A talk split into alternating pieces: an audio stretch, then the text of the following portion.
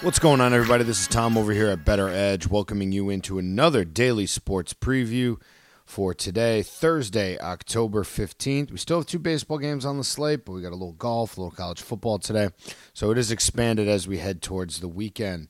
We'll kick things off in baseball, where we still have two league championship series at 507 tonight. Tampa Bay will look out to close the Houston Astros again in a pivotal game five. The Rays lead three to one right now.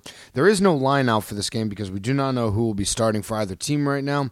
The Astros were able to stave off elimination last night. George Springer with a go ahead two run homer to put the Astros ahead 4 2. They ended up winning the game 4 to 3 as they hold on and keep their World Series hopes alive. The NLCS saw a little different game yesterday as the Dodgers take on the Braves tonight in game four. The Dodgers exploded for 11 runs in the first inning. They won the game overall 15 to 3, and that really killed the Braves bullpen. Uh, Grant Dayton had to come in in the first inning. He threw 60 pitches and couldn't get out of the third.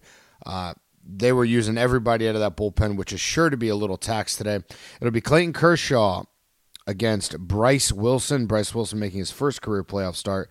The Dodgers are minus 230 and the Braves are plus 190 on the money line. Into college football tonight, we do have one game. Arkansas State is home to Georgia State. Arkansas State is laying three and a half against Georgia State. We also have the PGA Tour. CJ Cup is starting today at Shadow Creek in Las Vegas, Nevada. Jon Rahm is your tournament favorite at this time at 9 to 1. Dustin Johnson and Tony Finau had to withdraw from the event due to COVID 19. Justin Thomas is your defending champion in this event, and it'll be very exciting to see how Shadow Creek plays. Have not really seen a PGA Tour event there other than the Tiger Phil match, so it'll be certainly exciting to see how this golf course plays out.